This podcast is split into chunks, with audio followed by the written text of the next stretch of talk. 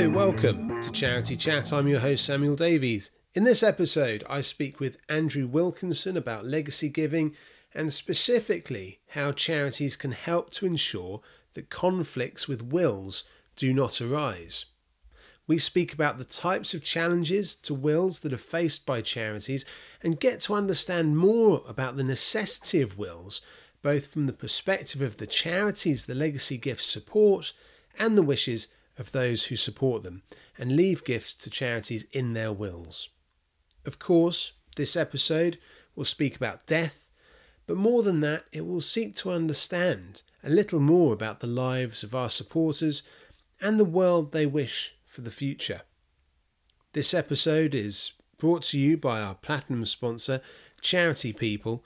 So, without further ado, here is Andrew Wilkinson speaking with me about conflict free legacy giving.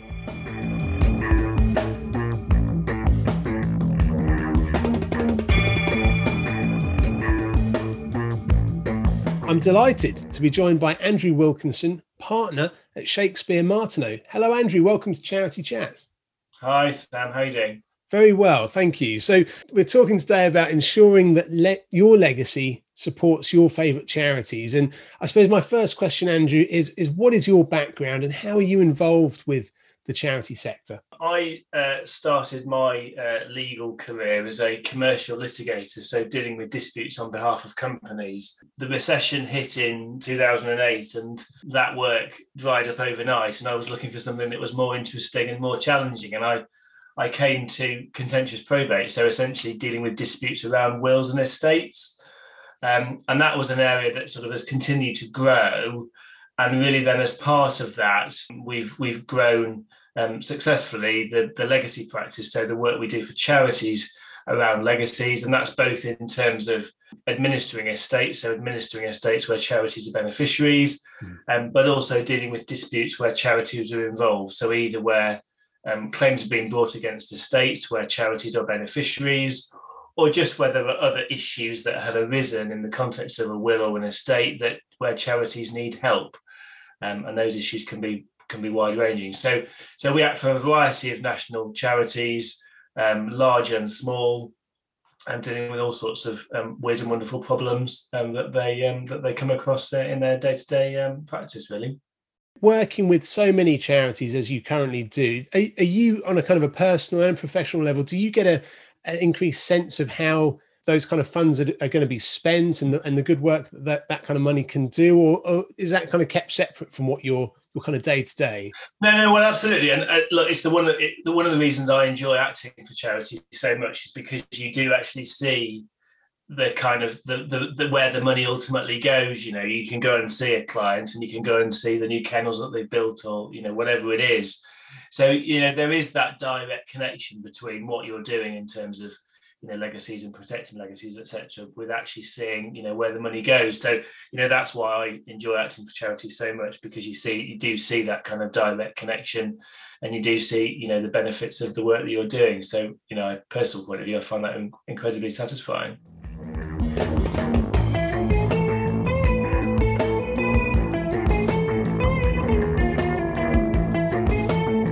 are there common themes to these problems in terms of is is it largely the, the the people that have made the will haven't done that in the the right way or is it is it just because of the nature of leaving a will. I mean, i am just I'm just in the process of making my will, my first will actually. And I guess if I'm honest, it hadn't really occurred to me until I started talking to you and, and others like you on, on the podcast that you know I suddenly thought actually I should have a will. I've got a, a child and things. And uh, I, would imagine that my making my will would be quite easy. We've only got one child, but I guess with with some of these people's lives are quite difficult in some ways, are they? Yeah, and I think I think that's certainly you know, uh, you know as I said, the charity cases that we deal with are you know they're all you know wide ranging cases, but often it's um, you know it's it's disgruntled family members, so it's family you know it's family members, and it can be children or it can be other relatives who are who are annoyed that they've been cut out of a will, and and um, a lot of it is because they'd expect, you know, they, they were they either understood correct wrongly or not that they they were they were going to inherit, and they've perhaps made plans or not done, you know, not made retirement provision or whatever pensions, etc., in the expectation of inheriting from the estate. And then, of course, obviously, when they don't inherit, then you know they want to they, they want to have a fight about it really. So um, it's those sort of disgruntled family members that that I think form probably a, a, large number of claims involving charities against estates, and essentially where they're saying that the will should have made provision for me, but, but didn't. Um, and linked to that as well is, is challenges around capacity. So that's essentially where the family are saying, well, look, you might have made a will in favour of Battersea Dogs Home or whatever it is, but it wasn't valid because you were suffering from dementia or you know you didn't you didn't fully understand what the will was at the time. So we're seeing more and more of those types of claims at the moment. And I think, of course, with COVID, I think there's a there's a real chance that we'll see more and more of those claims where people might be saying, well, because of the effects of COVID, that that you know that might have influenced, you know, that might have had an impact on someone's ability to make a will at the at the relevant time, really.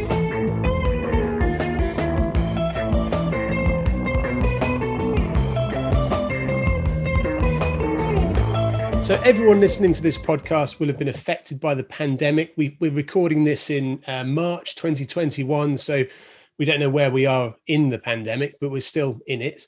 We've seen many charities closing their doors or reducing their staff, and many have been furloughed or had their working hours reduced.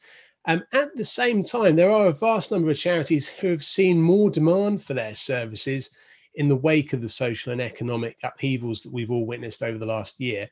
How has COVID 19 and the pandemic affected the world of legacy giving? I think it would be fair to say it's been it's been an absolute rollercoaster. I think for for most legacy teams, um, I think the beginning, I think like most people, you know, a lot of them were getting used to just remote working and the challenges of that. And um, that, of course, had an impact on legacies insofar as it it meant that um, legacy cases were just big were slowing down very very quickly. And that was because delays with the probate system and delays with HMRC delays with banks because essentially everyone was trying to adjust very quickly to working remotely. And inevitably that had an impact on on the progression of um, the administration of estates. So there was a real slowdown at the beginning. Um, I think then again and a lot of this varies from charity to charity. I think you know some charities have had very different experiences I think a lot of charity teams, legacy teams, have had real pressure because often um, other sources of income that charities have have dried up, mm. and um, so therefore, you know, there is there is big pressure on legacies to sort of keep the lights on. Really, you know, to to make you know, it's a, it's for most charities where they're getting a kind of regular legacy income, it's fairly steady but obviously when charities are under pressure you know getting the money in the door getting the cash in is really important. So i think that was sort of the, the immediate effect was there was a real slowdown you know notifications. So most charities will subscribe to a service that essentially notifies them as to when a, a will is when there's a grant of probate mm. of a will under which they're left a legacy. So those notifications i think most a lot of those you know there was a there was a drop in those and so I think then over the summer, then it was, you know, I think a lot of charities, it was, it, it, sort of quieted down. There was initial rush, there was initial pressure to kind of get the money in and kind of really push on and try and get distribution, so money out of estates. I think then it sort of quieted down a bit um, as everyone kind of got used to the new working arrangements. And then I think really most charities towards the end of last year and then beginning of this year have seen a real, you know, a real upsurge in terms of work. You know, they've, they've seen they were obviously impacted last summer and, and, and earlier than that by the property market. You know, most estates of any size will have a residential property in them. So inevitably, when the market slows down or stops, which was essentially what happened last spring, that immediately has an impact on legacies. Right. So that you know that, that that's had that's been affected. But I think most I think most legacy officers who I speak to now are really really busy. Notifications are up and legacy administration just are, are, you know the administration of the states is really are really pushing through quickly. And i think you know they're starting to now see very sadly people who've died as a result of covid but where they're they're getting legacies um, you know from people who've died as a result of the pandemic. So mm. um, and i think most legacy teams are predicting an, an upturn in terms of legacy income as a result of that really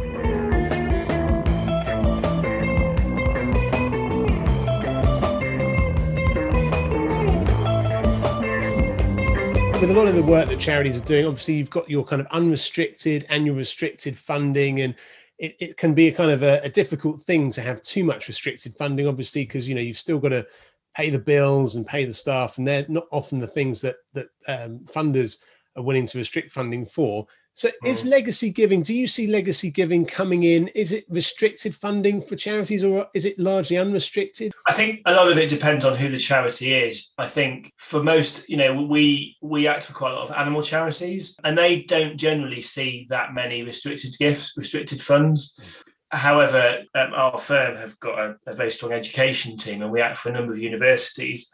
And we see far more restricted funds for universities. So, where money is left to universities, but it's specifically for a particular research project, a particular, you know, a building or a particular that they want it to be spent on a particular thing. Mm. So, I think it really depends from sector to sector. I think some sectors will see more restricted funds than others and others will see very few restricted funds. I think I think it really depends from, from organisation to organisation. I wonder if there would be a correlation there with it would be a guess for me, but whether the you know I suppose things like that where it's a there's a longer term project, I suppose it might make sense in in the legator's mind that they would restrict funding for that, knowing that this is a part of a, the charity that's probably going to be going for 10 20 30 40 years yeah often i think it's where there's that sort of personal connection with the universities for example you know often the reason they the, the, there's a restricted fund is you know it, and I've had, you know, one recently where numbers of members of the family were suffering from a particular medical condition, mm. and they wanted then the money to be spent on research by this university on this particular illness. So I think often there's those sorts of personal connections where the person the person involved has got a very close connection pers- had a personal connection during their lifetime with the charity. And then because they understand the charity and what it does, they have a clear idea as to where exactly within that organization they want the funds to be targeted.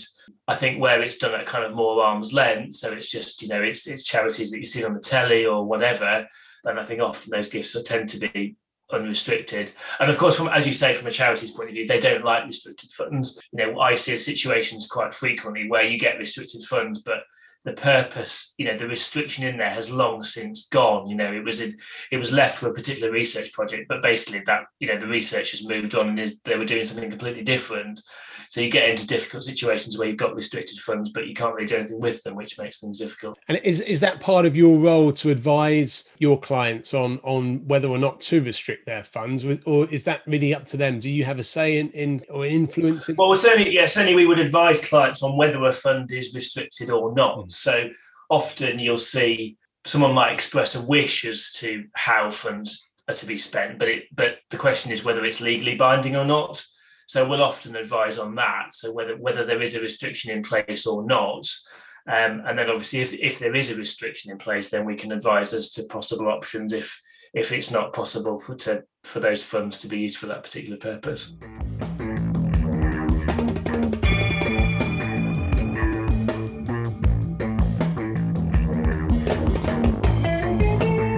Regular listeners of the podcast will have heard me um, bring up this example before. Uh, I've I've heard a cautionary tale a few years ago around uh, an elderly lady, a, supporter of a charity, who wanted to make a will and contacted that charity and then asked if somebody would go with her to make her will as kind of moral support, I suppose. And then they, they uh, charity dutifully uh, kind of went along with that, and fundraiser went with the lady and made the will. A few years later, the lady sadly passed away, and then the family of that lady contested the will because they said that um, the charity would went with her and kind of pushed her into choosing the charity as a mm. beneficiary. What can charities do to help ensure that their supporters are able to leave gifts in their wills without worrying about conflict between their families and the charities when they passed away? Well, I think I think you've given a perfect example there of something that charities just shouldn't be doing you know, the, the fundraising code is very clear that charities should not be providing legal advice, and certainly, you know, they shouldn't be. They should be staying as well out of the will process as they can. Mm. Um, and you know, the best advice is always tell your, you know, if someone wants, if if if someone wants to make a donation to your charity, take independent advice. Go and see their own lawyers. You know, go and see their own representatives, and really you know, and of course the cha- and a lot of charities, of course, will offer you know the free will schemes, etc., etc. But crucially, of course, the charities aren't involved in the process at all. So I think keeping out of the process, I think, is important. You know, I think particularly with you know COVID, I think we will see more and more of these sorts of claims. We know that you know when when people are in financially difficult times that that does lead to more claims um, so you know we are expecting and most charities are expecting that there will be an increase in disputes. So trying to you know make sure that obviously you want to be helpful and you know obviously a lot of charities will be able to recommend lawyers that people can go and speak to but they just you know they want to stay out of that process as much as they as much as they can and certainly do not want to be witnessing wills or going to meetings or anything like that. It's just mm. it's just not a good idea. It's difficult. I appreciate you know that, that you want to help and people often are lonely and you know might not there might not be anyone else around and that's why often charities you know, have such an important role because they are you know they, they might be the only contact that, that people have so so it is difficult but uh, as difficult as it is i think they just need to say look in order to make sure that this leg, you know, we, we can give effect to your wishes, the best thing for you to do is go and go and see your own solicitor, go and get it sorted. And you know, we'd love to know about it and we'll, you know, we'll stay in touch, etc. etc. but don't be involved in the process at all. And and obviously, you know, kind of good stewardship is a part of uh, and increasingly, it's something we've been talking a lot about on the podcast with different people around stewardship and ensuring that relationships with supporters are, are done in a on on their terms, a, a donor led relationships. But I suppose part of that risk is then being too close, in, and certainly in, in, the case of legacy giving, as you say, there's that risk of, of kind of uh, being too close to it and, and, making sure that you are keeping a kind of professional boundary, I suppose, um, when it comes to mm. and making it. Yeah, exactly. And I, I think yeah, I think you're right. Though stewardship is hugely important. You know, the typical um, most charities will sort of make the typical gap between someone making a will and then you know ultimately the legacy coming to fruition is typically seven years it varies from charity to charity but that's the kind of average mm. um, so you know it, absolutely stewardship is important and you know it, it is it is a competitive marketplace now um, you know there are lots of charities who are who are asking for legacies and uh, the, the one trend that i think we have seen is that the charities are more you know i think becoming less afraid of just asking directly for legacies. Mm-hmm. So absolutely, stewardship is hugely important, but how you, as doing it in the right way, is is is important. But I think I think provided you do it in a way that it's not being done conditionally, you're not doing it because they've left you a gift. Sure. You're doing it because you know it's so it's just trying to sort of be sensible about it and consistency i suppose is important as well so you know if you're sending out something to your donor base then you know send it to everybody you know don't just sort of target particular people so it's uh, look I, I haven't seen from my experience cases where stewardship has kind of been twisted and used get used to try and interfere with a legacy. Involvement in the will making process itself is is another thing and um, i have seen a couple of cases of that but it, it's very rare. Mm. stewardship i think I, don't, I wouldn't worry i wouldn't i don't think charities need to worry particularly about stewardship. I think you know i think i think they'll be fine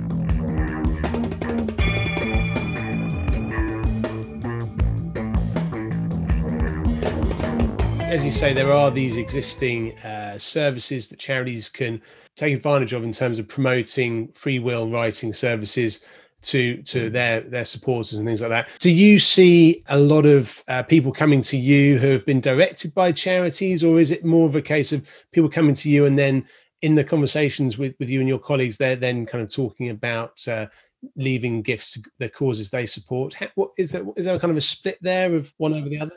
Um, I think it depends. You know, obviously we do. You know, do charities do suggest that that we they come and speak to us, but obviously uh, we're aware as well of you know that they might send a donor to us, but actually it might not be in the charities. It might be in, it might not be in anyone's interest for us, us to actually then act for that client if we already act for the charity. Sure, sure. So because um, again, you know, what you don't want to do is to be in a situation where you know the charity says well they just sent they just sent us to their own solicitor.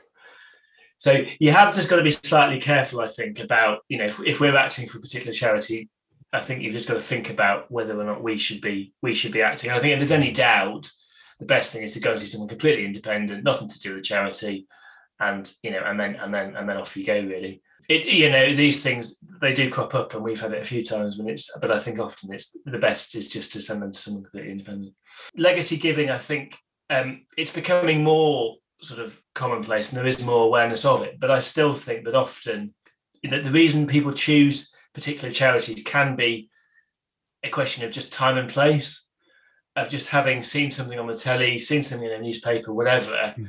and then because they've seen it, you know, just before they make a will, that that then prompts them to include that charity in the will. Um, I also think that the solicitor themselves can have potentially a fairly significant role in in helping potential clients choose charities. And I've certainly seen that on a number of cases where actually the, the, the person who wants is, who wants to make the will says, "Well, I want to support a you know charity that does this," and the solicitor said, "Well, how about this charity or how about this other charity?" Right. Okay. So it's certainly the, the one thing that I, you know, when I'm talking to charities who are looking to kind of develop their legacy offering, I sort of say, "Well, actually." I think it is important to build relationships with solicitors because I think their role in the will making transaction is often under, underrated. Mm. And I think actually the solicitor can often have have a fair amount of um, influence in, in a good way in terms of choosing who the charity is that's going to go in that will, really. Um, and, the, and obviously there are, ta- there are tax advantages as well in terms of leaving monies to charities. So again, that's you know that's again something that, that a solicitor can talk about and might be in a position to say, well, look, have you thought about leaving a proportion of your estate to charity?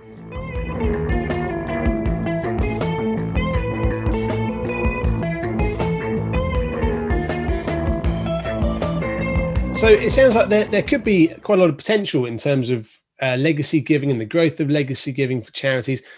I wonder if there's a hesitancy in charities to dedicate resources, either because they're focusing on short term fundraising targets and goals, or perhaps don't understand the nuances of asking supporters to leave a gift in their will. What, from your experience, what can charities do to make the most of legacy giving and as you said, you, you work with charities of large and small sizes. So, based on any kind of budget and resource, what, what are the types of things that charities could be doing? Well, I think, as you say, um, investing in legacies, it, it, it's a long term investment. You know, it's unlikely to to yield results for, for many years. As I said, you know, the, the typical period is, is is still seven seven plus years. So it does require um, that investment, and it does it as you say, it requires an investment of and, and without that expectation of immediate return. But you know, ultimately the returns are there, and the returns are you know are very are very significant. You know, the amounts of you know the typical you know a lot of charities will sort of give figures about typical legacies, and you know they're, they're the sorts of sums of money that if if someone walked in the door and just wrote you a check for that amount of money, you know, it would be kind of red carpet time. So I, I think it, you know, I think it is you know is something to invest in for the future. Um, and I also think that the return on investment is is very is very good compared to a lot of other fundraising methods. Mm-hmm. So so I think I, think you're right. I think it is a it, it's definitely an area for, where there's huge potential for growth. In terms of how to do it, you know, it, it is very different. Often it sits within. It might sit within a fundraising type function. It might sometimes legacy sit within a finance function. Okay. And I think the one thing that I think I've seen kind of universally work well is just those kind of bringing it to life really in terms of legacies. You know, it's all very well talking about legacies in the abstracts and saying, well, look, we get X amount of money per year from, you know, however many legatees. But I think actually a lot of most charities have a really great story around legacies, whether that's because they were founded as a result of a legacy or because they've done something, a big project as a result of a legacy, or just that they've been left a legacy by someone who's got a really interesting history and a really interesting connection to the charity. So I, the thing that I've seen that was, you know, trying to understand those connections and really talk about legacies in a sort of positive way. Mm. And you know the impact that they have on the charities, and talk about the person, you know, the actual people who leave the money under the will. I think that's really important, and I think you know, and I think then people understand legacies. They understand it's not just about asking for money. And I think certainly, you know, I've seen, you know, fundraising teams. It, it, it's not. It's not. An, it's an uncomfortable topic. Yeah. people talking about death and ringing donors and saying, "Well, have you thought about what's going to happen when he dies?" It's not. You know, it's not an easy conversation. So I. So I think you know it is difficult, but I think, I think firstly people are more willing. I think particularly certainly people of a slightly older generation are more willing to talk about it than you might expect. Well, because I suppose they're they're thinking, and I mean, the fact that they're they're even considering making a will or, or revising their will is they are thinking about the end of their life, and prob- I suppose there's there's those kind of thoughts around making sure that you're you know you're setting up for your your children or your grandchildren, yeah. all those types of things. Exactly, exactly. And I think again, a lot of charities, certainly the bigger charities, will look at things like you know at what point in people's lives people typically make a will in their favour. Mm. And you know, it, it's those sorts of key moments like when people retire or when there's a big change. You know, when they're perhaps when their partner dies, then often that's a kind of that can be a trigger mm. for these sorts of things. So I think you know, I think there's you know, I've seen cases before where people kind of change their wills every week. You know, it's like well, it's just it's the only you know it's kind of the only thing you know it's, on their mind. Yeah, it's yeah. just like it's like well, you know, my you know I didn't get a, I didn't get a box of chocolates from my son this weekend, so he's out of the will, and right. you know, but the, the, the, next weekend he's back in. Yeah. So you know, I, I think um, I think people are more willing to talk about it than than you might think. Um, and I think having those sort of open conversations and talking about the positive bits of a legacy and kind of showing what impact a legacy can have on your charity, mm. I think is you know is is great. And there's there's so so many fantastic stories out there in terms of legacies and the impact they've had on charities. So um, you know, and they're, they're, they're really great and they really, you know, they really encourage people to think about your charity in a positive way in terms of legacy.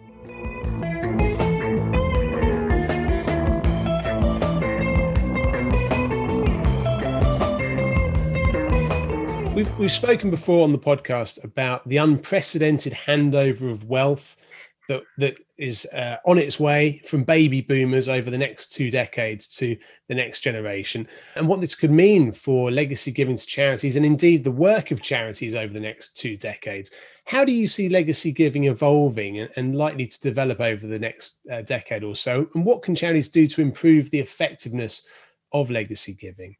so I think I think as you say, I think um, there is this huge transfer of wealth between the generations, and you know that presents a, a, a big opportunity for charities in terms of legacies. I think what the statistics show is that over the last few years, the, the sort of total pot in terms of legacies has gone up, and I'm, i have no doubt that that will continue to rise. You know, we there'll, there'll be those sort of short-term dips in terms of the economy, etc. But you know, broadly speaking, the total amount that people are leaving the wills is going up. What is, however, changing is that the typical value of a gift is coming down, but that's because it's more charities are getting legacies than before. So I, so you know, and if you look at the, there was particular, there were some sectors where actually they're really growing in terms of legacies, and, and particularly I mentioned universities earlier, and that, that's certainly one of them. So I think that's you know this isn't this is no longer the preserve of you know cancer research and those very big charities. You know this this is legacies are being thought about across the the whole charity sector, and you know and the, and the num you know and if you look at the numbers, the number of most most wills don't just include one gift to charity. They include a number that include you know 5, 10, 15, whatever. So I think there's I think there's there's going to be more gifts to charities, perhaps smaller in amount, but I think there will be more charities who will be included within wills. I think ultimately and it, it seems bad to talk about in these days, but it, it, it is becoming a more competitive marketplace, really. As I think you know, there are lots of those the very big charities who are putting significant resource around legacies and advertising for legacies. And inevitably that makes it that bit harder for mm. the smaller charities. But, you know, I think that the one thing that the pandemic has shown is that people still want to give money to charities you know, certainly the trends that I've seen over the last few years is that, you know, because obviously people are living longer, then actually, you know, the, the point at which your, for example, your parents might die, actually by that point in your life, typically you're actually pretty well set up. Yeah. You might in your you might you might be retiring yourself or you're certainly at the peak of your career. Mm. So actually, you know, there's less there are always exceptions, but you know, there is less expectation on necessarily passing wealth down the family. And I think therefore that presents opportunities for charities because you know ultimately people want to do you know people people think well my family are all very well you know they're, they're all well looked after you know they've benefited during my lifetime. Um, I don't want them to be kind of reliant on inherited wealth. Um, so those sorts of trends I think we will see more. And I think there is that sort of more kind of altruistic approach that philanthropic approach to to giving. And I think certainly you know COVID I think will have accentuate that. And I think certainly the healthcare charities in particular, I think will will benefit as a result of that kind of national kind of empathy, really, and that kind of you know people trying to do good and, and do the right thing and, and kind of benefit society i think so i think i think that the prospect for legacies is good but it's it will, I think it, it will, is going to become a more competitive marketplace with more and more charities compete, competing for legacies. But that said, it is it is going to be an ever increasing pot. So um, you know the, the, the, pot is getting bigger, um, but just more people are going to share it. I think. Andrew Wilkinson, thank you for contributing to Charity Chat. No problem at all. Thanks very much, Sam. Good chat.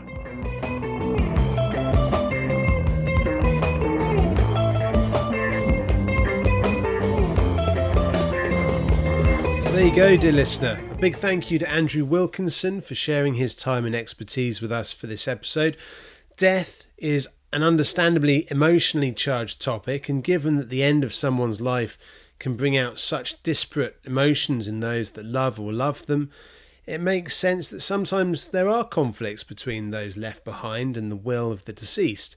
After all, we humans often change our minds and are not always clear in how we feel about things or people and shy away from conflict and difficult conversations. Throw into this a pandemic, diseases which rob us of our faculties, and the difficult times that we all live in, and conflict seems inevitable. Charities don't have a role in resolving these conflicts ahead of time. In fact, as Andrew says, they're best to keep a professional distance from their supporters to ensure that there is a reduced risk of leading or being perceived to be leading supporters into making decisions they might otherwise not have made. As we have discussed many times before, charities must focus on delivering for their supporters by providing a supporter orientated approach this comprises how supporters are contacted, what is said to supporters, what is given as well as what is asked. Effective legacy giving is just another example of this. If you are maintaining a quality service for your supporters while they are alive, ensuring that they know how their donations or volunteering or whatever they do to keep connected with your charity, that they know how this is making a difference you will continue to be supported by that person. Charities need to focus on reaffirmation of purpose, not just as part of value days or internal training for staff, but for supporters as well. The charities we support as supporters are, to a lesser or greater extent, depending on the depth of the relationship, part of who we are and how we define our very existence. So when we think about death and making a will, it makes sense that we take a moment to think about what has been good in our lives, our families, maybe our friends, and maybe the causes that have made us feel good for doing good. So, thank you, dear listener, for getting this far with us. We hope you enjoyed this episode and continue to enjoy the podcast. We'd love to hear from you either way. It's just left for me to thank our corporate sponsors, our platinum sponsor, Charity People for enabling us to share insights, expertise, and best practice across our sector. Giant Squid Audio Lab for sponsoring our podcast kit. Magda Axamit for our beautiful website. Check it out at charitychat.org.uk. You can also get in touch with us through the website. We'd love to hear from you as well. Your feedback on this episode or other episodes, or if you'd like to get in touch with an idea for an episode or a guest, including yourself. Forest of Fools for playing throughout the show and for playing us out right now. That's it from me. Keep on doing what you can. Take care. Cheerio. Bye bye.